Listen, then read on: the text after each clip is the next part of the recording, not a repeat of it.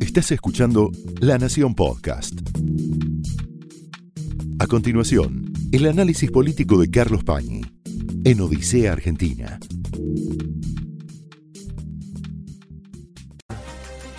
Ha habido una noticia importante para una institución extraordinariamente gravitante desde siempre en la vida de la en la vida pública argentina, más allá de lo confesional, aún para quienes somos agnósticos, es obligatorio seguir la historia, el quehacer, la trama de la vida de la Iglesia, y es la sorpresa que ha dado Jorge Bergoglio, Francisco, con la designación del nuevo arzobispo de la ciudad de Buenos Aires.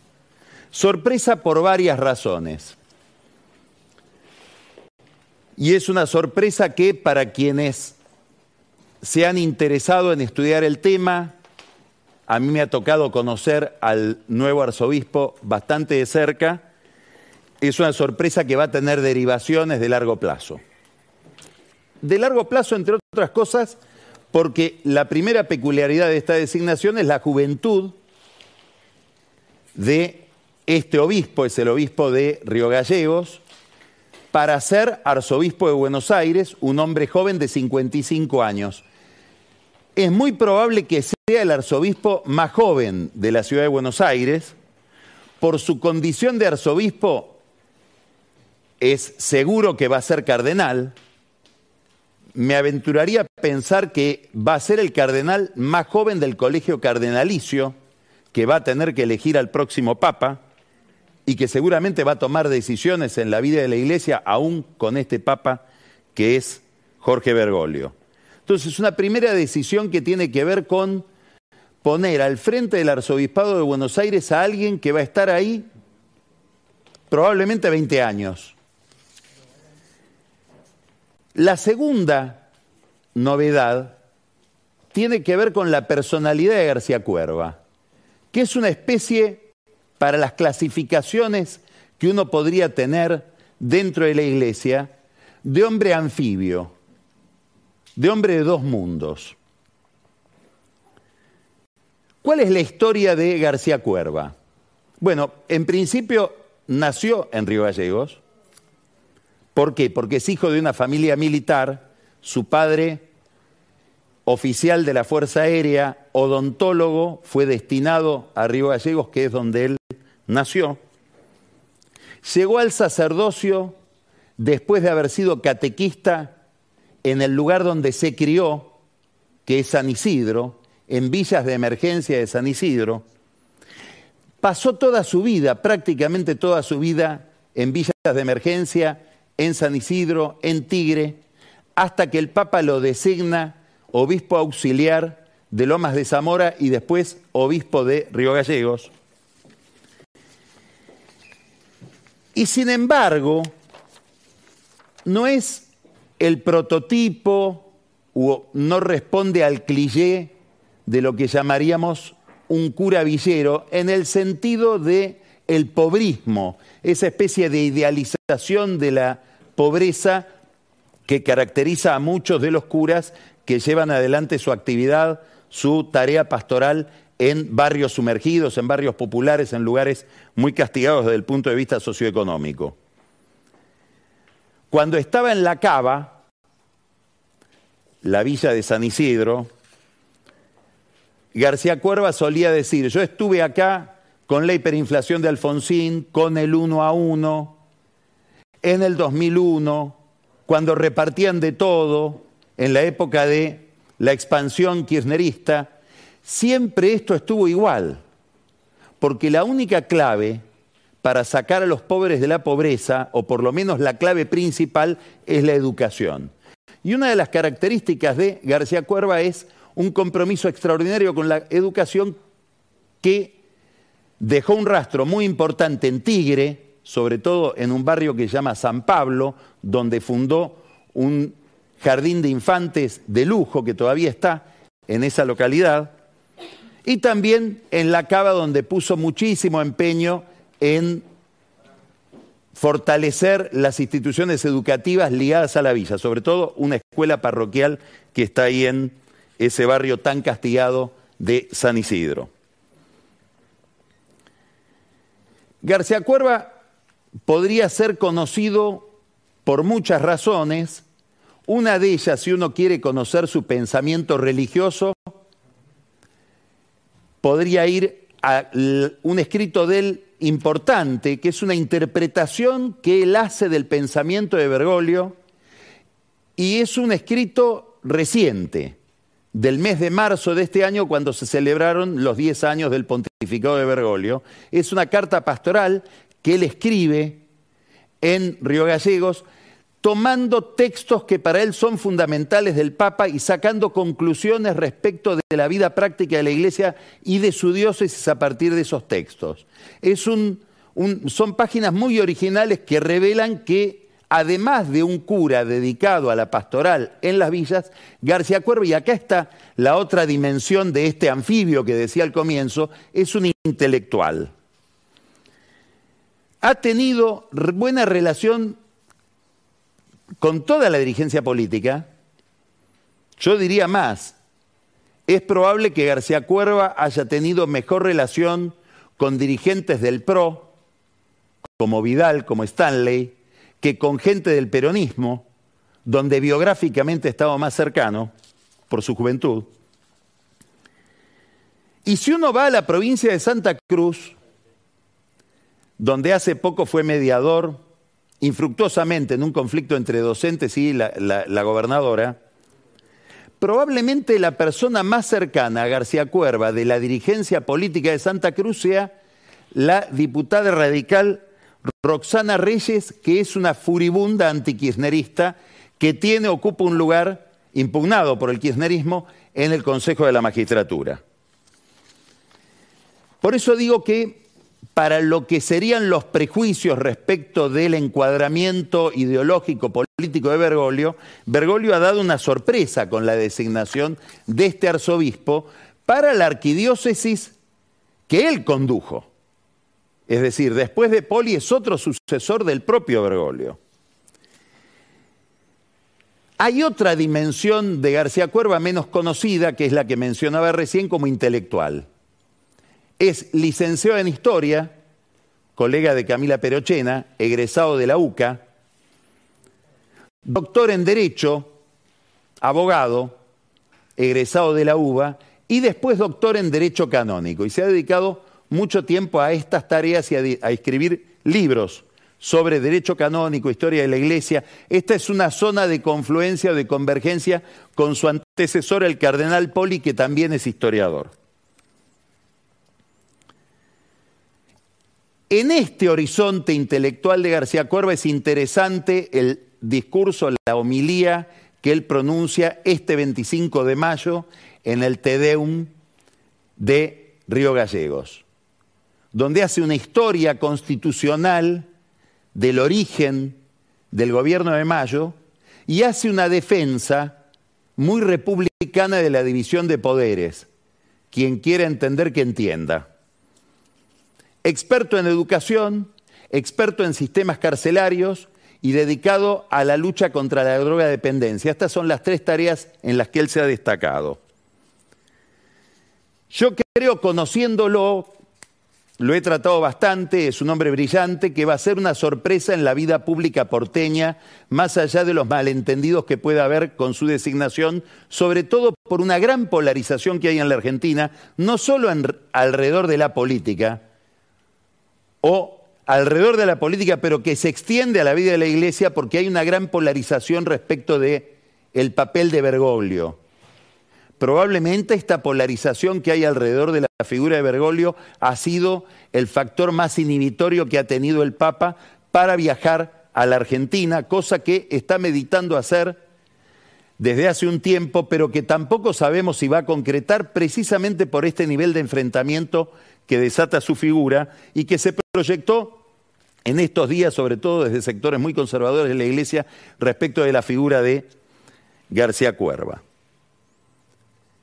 Estas novedades que, insisto, a mi juicio constituye una sorpresa de Bergoglio por nombrar a alguien absolutamente inclasificable dentro de los bandos en que se divide hoy la Iglesia y la política argentina, estas novedades han sido recibidas con muchos niveles de prejuicio, con muchos prejuicios respecto de mucha gente, sobre todo, como decía, de la vida eclesiástica. Y forman parte de una polarización que muy probablemente se mantenga en el país. Y ahora vamos a pasar a la política más profana, que es la política electoral. La confrontación de la que en alguna medida ha sido víctima Bergoglio con esta designación, va a ser o va a seguir siendo el signo principal, sobre todo en los próximos meses, como estrategia política y sobre todo como estrategia política por parte de Cristina Kirchner. Cristina Kirchner todavía no tiene candidato, no sabe cuál es el candidato, pero sabe que tiene que lograr algún tipo de confrontación con Javier Milei y opacar en el medio o en el otro extremo a Juntos por el Cambio. Este es un eje central de lo que va a ser la estrategia electoral de la vicepresidenta en los próximos meses, de aquí hasta las PASO. Una de las claves de esa estrategia es que para ella no debe haber primarias. Y eso tiene que ver, sobre todo, con una polémica que se va a hacer cada vez más clara a medida que se avance en el proceso electoral hacia las primarias, que es la de la presentación de los resultados esa noche. Según se presenten los resultados, va a quedar una impresión distinta de qué pasó en la vida política y cómo quedó parada cada fuerza y cada candidato para la primera vuelta electoral después de las primarias. Vamos a graficar esto que estoy diciendo, que es importante para entender cómo está mirando la ingeniería electoral, la forma de disponer las piezas en el tablero, Cristina Kirchner. Vamos a, ver, a mirar distintas formas de presentar los datos, los mismos datos, pero que generan un efecto visual distinto y político distinto. Miremos estas posibilidades. Presentación 1 la noche de las primarias, estos resultados son arbitrarios o son más o menos verosímiles. Se presentan los resultados de las primarias organizados por grupos políticos, por las fuerzas políticas que compiten. Entonces, esa noche nosotros podemos enterarnos de que el primer grupo, Juntos por el Cambio, arbitrariamente le estamos asignando el primer lugar y arbitrariamente le estamos, estamos diciendo que saca 31%. 31% de la reta y Bullrich sumados, gane la reta o gane Bullrich. El segundo grupo, según las encuestas de hoy, después eso lo podemos discutir si las encuestas, no porque sean falsas, que lo pueden ser, no porque haya mucha incertidumbre respecto de lo que pasa hoy en las encuestas, que puede suceder. Después vamos a hablar con Roberto Starke, que de esto sabe más que nadie sobre qué está pasando hoy con la opinión pública, la forma de encuestarla, etc. Pero estoy hablando de otra duda, es si la encuesta se traslada automáticamente al voto. En las encuestas, Javier Milei está alrededor de 30% de los votos, hoy digamos 26, sería la segunda fuerza, la libertad avanza. Y en este escenario, en esta forma de presentar los datos, con arreglo a cada grupo político que compite y no a los candidatos, insisto, sino a las coaliciones que se presentan o a las fuerzas políticas que compiten, el Frente de Todos podría quedar tercero. Supongamos que este fuera un resultado, esto tiene muchísimas consecuencias. Una de esas consecuencias tiene que ver con qué estabilidad puede tener después de la elección un gobierno que en agosto ya está tercero y tiene que llegar a diciembre. ¿Qué pasaría con la economía, etcétera, etcétera? ¿Por qué? Porque empezaría a configurarse o a prefigurarse la posibilidad de que el peronismo no intervenga en el balotaje. Esta es una forma de presentar los datos con estas conclusiones que sacaríamos esa noche si se presentan así. no es la que quiere Cristina. Esta es otra forma de presentar los mismos datos por candidato, no por fuerza política, como si no fuera las primarias una elección donde los partidos celebran sus internas, sino una elección general donde todos los candidatos van a la cancha y cada uno saca un nivel de votos. Aquí estaría Milei como primer candidato. Esta presentación le sirve mucho a Milei. Él podría decir, fui el más votado como candidato individual. Larreta o Bullrich sacarían, acá le estamos asignando 18% a uno de los dos, al que gane la interna de Juntos por el Cambio. Después podría venir, decimos Guado de Pedro, Sergio Massa, Kisilov, el que sea. Después vamos a analizar quiénes podrían ser candidatos del Frente de Todo con algunas novedades. Después vendría como cuarto el que perdió la interna de Juntos por el Cambio, sea Larreta o sea Bullrich, y finalmente el que perdió la interna de el Frente de Todos, si es que hay una interna del Frente de Todos. En este caso, el más probable, digamos, desafiante del kirchnerismo sería Daniel Jolie. Quiere decir que en este escenario, el candidato kirchnerista saldría tercero no es un escenario, eh, no estamos hablando de un escenario electoral. Esto no cambia por el resultado de la elección, cambia por la presentación de los datos. Con los mismos datos, distintas presentaciones. Tercera presentación. No hay interna en el frente de todos, hay un solo candidato. Cristina impide la interna de alguna manera, vamos a decirlo así, lo baja a Después vamos a analizar qué posibilidades hay de que esto ocurra. ley sería el primero, esto es lo que quiere Cristina. Y con los mismos números, Guado de Pedro sería el segundo. Larreta o Bullrich sería el tercer candidato, Larreta o Bullrich, según quien gane o quien pierda, sería el cuarto. Y Cristina podría decir, acá vamos a una confrontación, a una polarización entre Milei y el candidato mío, que nosotros ponemos a De Pedro por una convención arbitraria. Esto es lo que está buscando Cristina, para lo cual necesita que se presente la elección como una elección de candidatos y que el Frente de Todos tenga un solo candidato. E ir después a una polarización entre Milei y ella, y, y su partido, y su candidato, que es lo que ya empezó a hacer no en el último discurso de la Plaza de Mayo, sino en el anterior de La Plata, cuando empezó ya a confrontar con Milei y si uno quiere a ningunear a Juntos por el Cambio. Quiere decir que la Argentina para esta, para esta escena entraría en otro, en otro tipo de polarización donde Cristina Kirchner buscaría radicalizarse y buscaría también elegir al candidato más radicalizado de la oposición, que es Milei.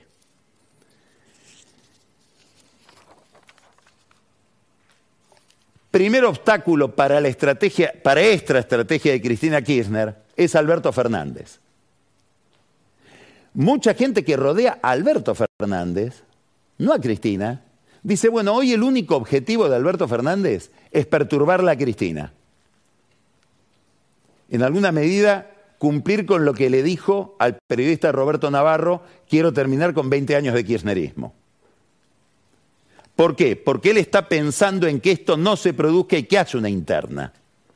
Él está pensando en una interna entre el candidato que ponga Cristina y Daniel Jolie en combinación en una fórmula con Agustín Rossi. Y Victoria Tolosa Paz como candidata a gobernadora de la provincia de Buenos Aires.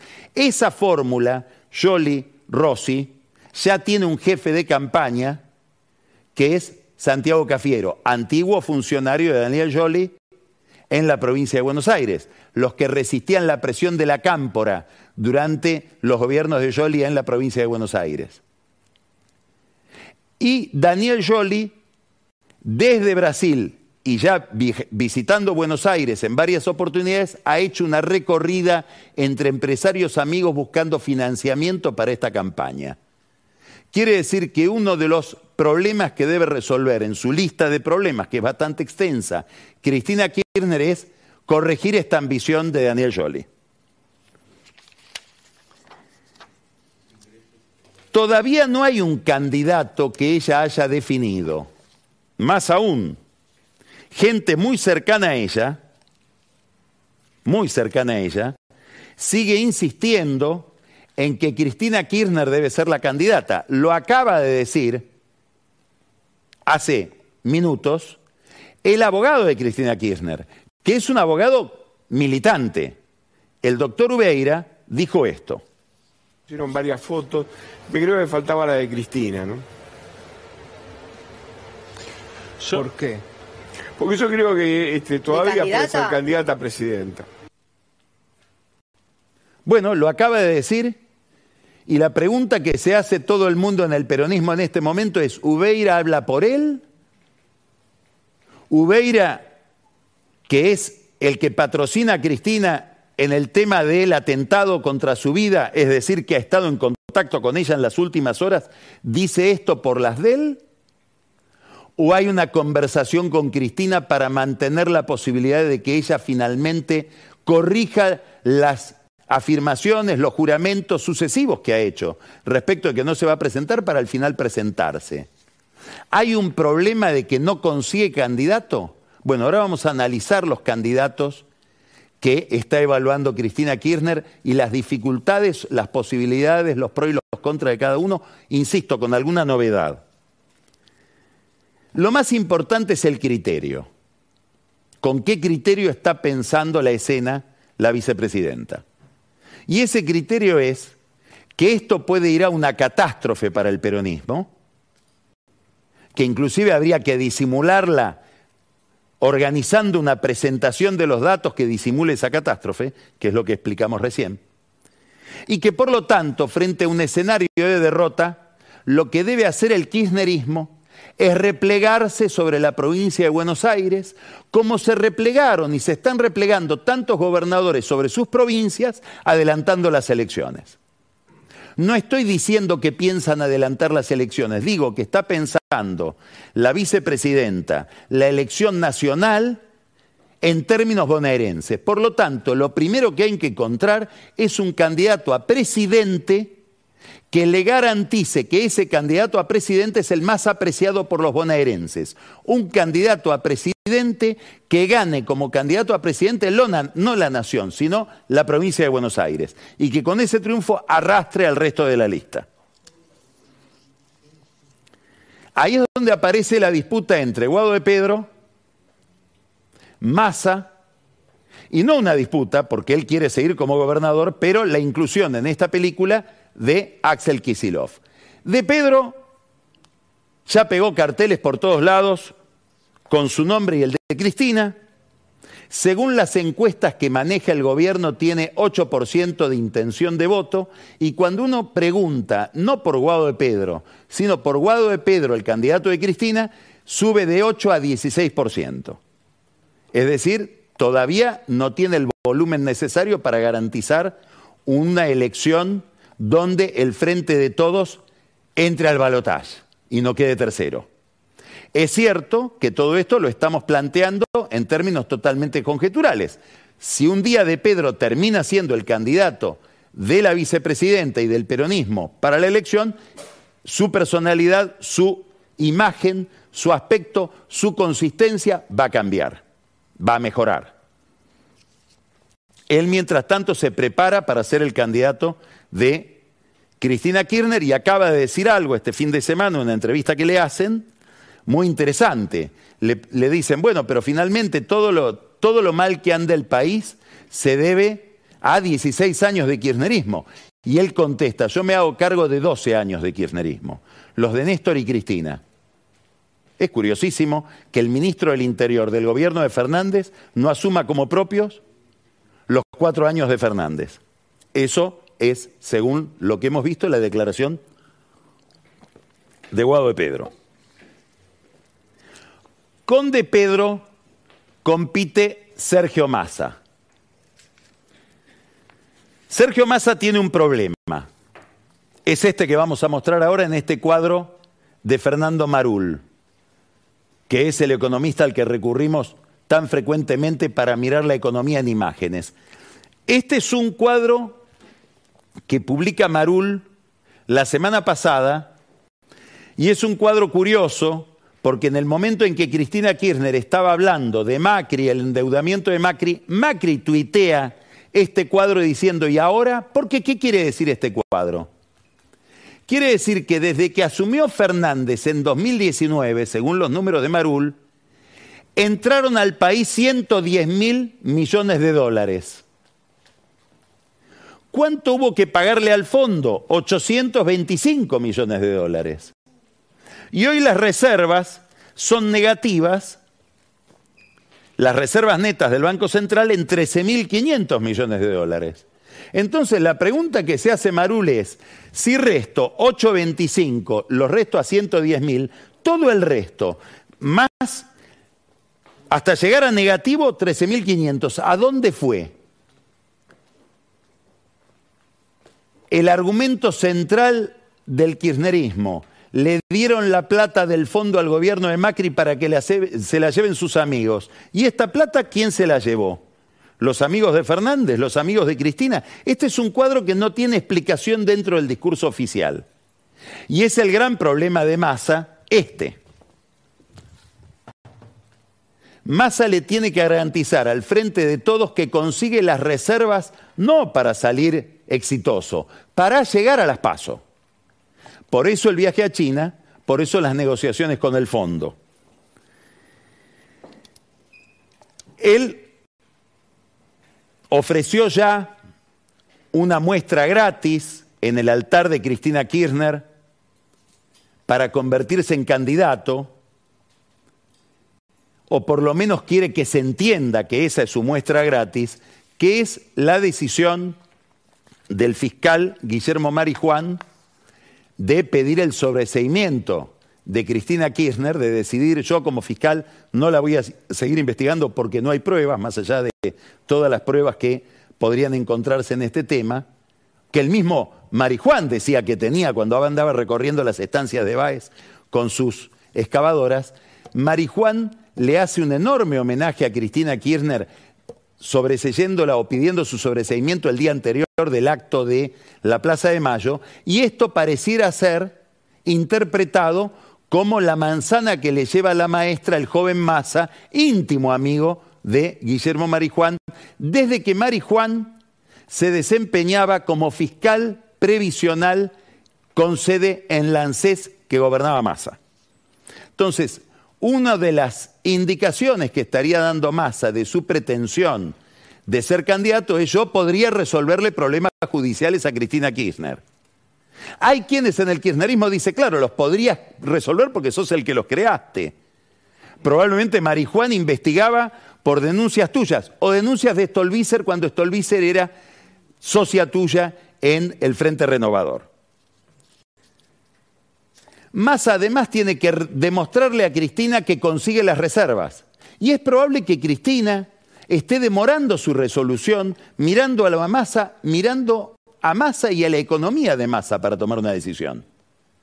Para eso viaja a China, para conseguir que le amplíen la parte utilizable de los yuanes que tiene el Banco Central como parte del intercambio de monedas con China, y además para conseguir que el Banco de los BRICS, que preside Dilma Rousseff, garantice operaciones de financiación de exportaciones de Brasil a, empresas exportadoras brasileñas, de tal manera que puedan usarse dólares del banco, del banco de los BRICS y no del Banco Central para pagar importaciones argentinas. Sigue siendo el problema central las reservas. Por eso es tan importante para Massa. Probablemente lo más importante para Massa en este viaje no sean reuniones con chinos, sino una reunión con Dilma Rousseff en China. Otro candidato es Kisilov. ¿Qué ventaja tiene Kisilov?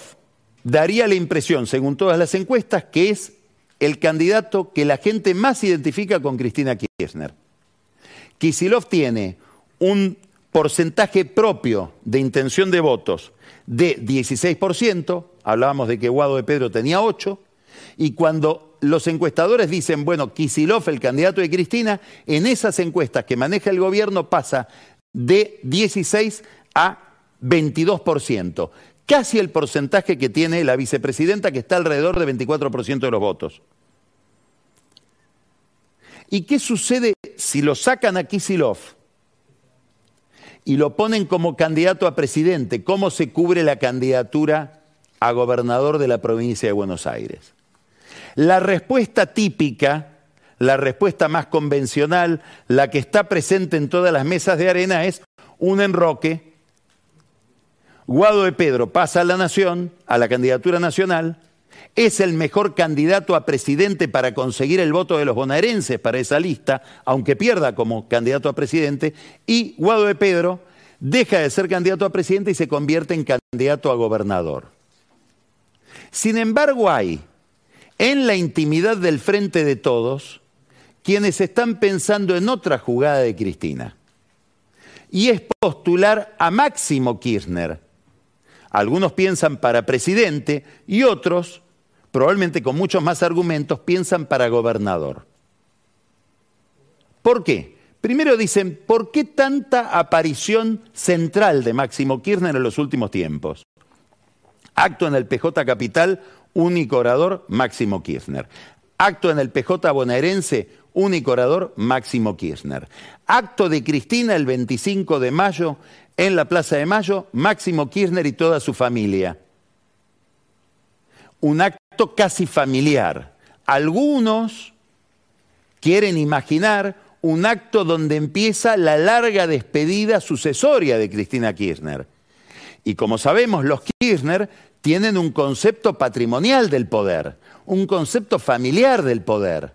Hay que recordar que en el 2011, ya no estaba Néstor, el bastón de mando a Cristina Kirchner no se lo dio el presidente del Senado, se lo dio su hija Florencia. Es decir, a los Kirchner y sobre todo a Cristina Kirchner, también a Néstor, le cuesta mucho pensar la sucesión fuera del marco familiar. Máximo Kirchner podría ser entonces el candidato a gobernador de la provincia. Los que piensan esto siguen razonando diciendo, bueno, si la base de poder que le va a quedar al kirchnerismo en una derrota es la provincia de Buenos Aires, lo más seguro es poner a un Kirchner ahí, en ese territorio, y otros dicen en esa caja. ¿Tiene que ver con esto el viaje de Máximo Kirchner a China? Cristina Kirchner se encargó de que el embajador Sabino Vaca Narvaja, casi familiar de Cristina, le organice a su hijo Máximo una, agenda especial en China. ¿Vamos a ver que Máximo tiene sus propias reuniones en este viaje o va detrás del pelotón de masa? Preguntas, indicios, cosas que hay que mirar en este viaje para aquellos que no miran la finanza, sino que miran la política. Massa obviamente quiere aprovechar este viaje con Máximo Kirchner para hacerle una especie de encerrona que tal vez se la hizo ya en el avión y tratar de venderle los fuegos artificiales de su candidatura. Un dato importante, si Massa es candidato, no sabemos a qué, pero si Massa es candidato a presidente, Jolie no se baja. Es decir, hay un eje de enfrentamiento personal que determina este problema de si va a haber interna o no el frente de todos. Bueno, si el candidato a presidente es Massa, Jolie, no hay quien lo baje, ni siquiera Cristina. Importante pensar todo esto porque estamos hablando de con qué escenario político se va a encontrar el próximo gobierno, sobre todo si no es un gobierno peronista. No es lo mismo gobernar, desde el no peronismo el país con la provincia de Buenos Aires en manos del peronismo, de la Rúa Rucauf, de la Rúa Rucauf más y los intendentes del conurbano, que gobernarla con un candidato propio, Macri Vidal, con un gobernador del propio partido. Y hoy se conoce, está en el portal de la Nación desde hace unas horas una novedad importante para esta discusión, que es que Javier Milei no renuncia a tener un candidato para él el más competitivo en la provincia de Buenos Aires, que es Guillermo Britos, un hombre de su partido, excomisario, intendente de Chivilcoy. Como todo lo que tiene mi ley alrededor, de algún lugar vino. Es difícil encontrar gente nacida en un repollo en la política. Entonces, en algún momento fue casta. Brito fue casta cuando militaba con Sergio Massa y sobre todo con Joaquín de la Torre en el Frente Renovador de la provincia de Buenos Aires. Lo mismo pasa con Marra, el candidato a jefe de gobierno de la ciudad de Buenos Aires, que también viene del masismo. Esto es lo que hace que Milei esté ajustando su discurso respecto de la casta y empiece a decir, no, casta no es la política, casta son los políticos que están en contra de la gente. Si Massa no es candidato a presidente, ¿a dónde lo ponen? Bueno, acá está el problema hoy del Frente de Todos, que es el problema de cualquier fuerza política que se asoma al abismo de la derrota. No hay un jarrón chino, Cristina. Siguiendo la frase del presidente, expresidente de España, Felipe González, que decía, los expresidentes somos jarrones chinos. Todo el mundo nos valora, pero nadie sabe dónde ponernos. Cristina Fernández de Kirchner, probablemente jarrón chino. Alberto Fernández, ni que hablar. Hoy no saben dónde ponerlo. Lula le ofreció ser secretario general de la UNASUR, si se reflota la UNASUR. Massa, ¿cómo se lo consolaría si no va como candidato a presidente? Muchos dicen candidato a senador por la provincia de Buenos Aires.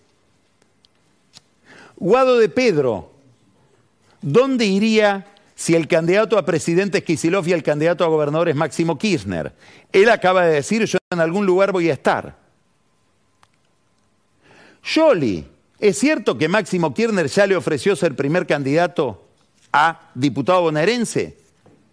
Es un gran bazar de jarrones chinos hoy el kirchnerismo, el peronismo, el frente de todos. Con malas noticias ha habido en Europa, en un país clave de Europa, para nosotros, para toda América Latina, una especie de banco de pruebas, de laboratorio donde sucede todo lo que después pasa en países como el nuestro, la transición democrática, la aparición de fuerzas extremas, la fragmentación política, España. En España ayer hubo un tsunami, se derrumbó el Partido Socialista y hubo una gran victoria del Partido Popular el partido de Aznar, el partido de Rajoy, hoy el partido de Alberto Núñez Feijó. Vamos a ver qué nos decía a nosotros acá en Odisea Núñez Feijó, que hoy parece ser el próximo presidente de España, cuando estuvo en el programa hace pocos meses. Nuestra charla con Núñez Feijó. Cualquiera que siga la política española con cierta atención ve que es muy razonable, muy previsible que te toque ser presidente del gobierno español en, la próxima legislatura. Vamos a ver, ayer fue domingo. Si ayer se hubiesen celebrado elecciones en España, estoy convencido que el Partido Popular ganaría las elecciones. Pero como decías, hasta noviembre del próximo año, todo parece indicar que no va a haber elecciones generales. Es verdad que en mayo del próximo año hay elecciones en todos los municipios españoles y en la mitad de las comunidades autónomas. Va a ser un buen indicador que ocurre en esas elecciones.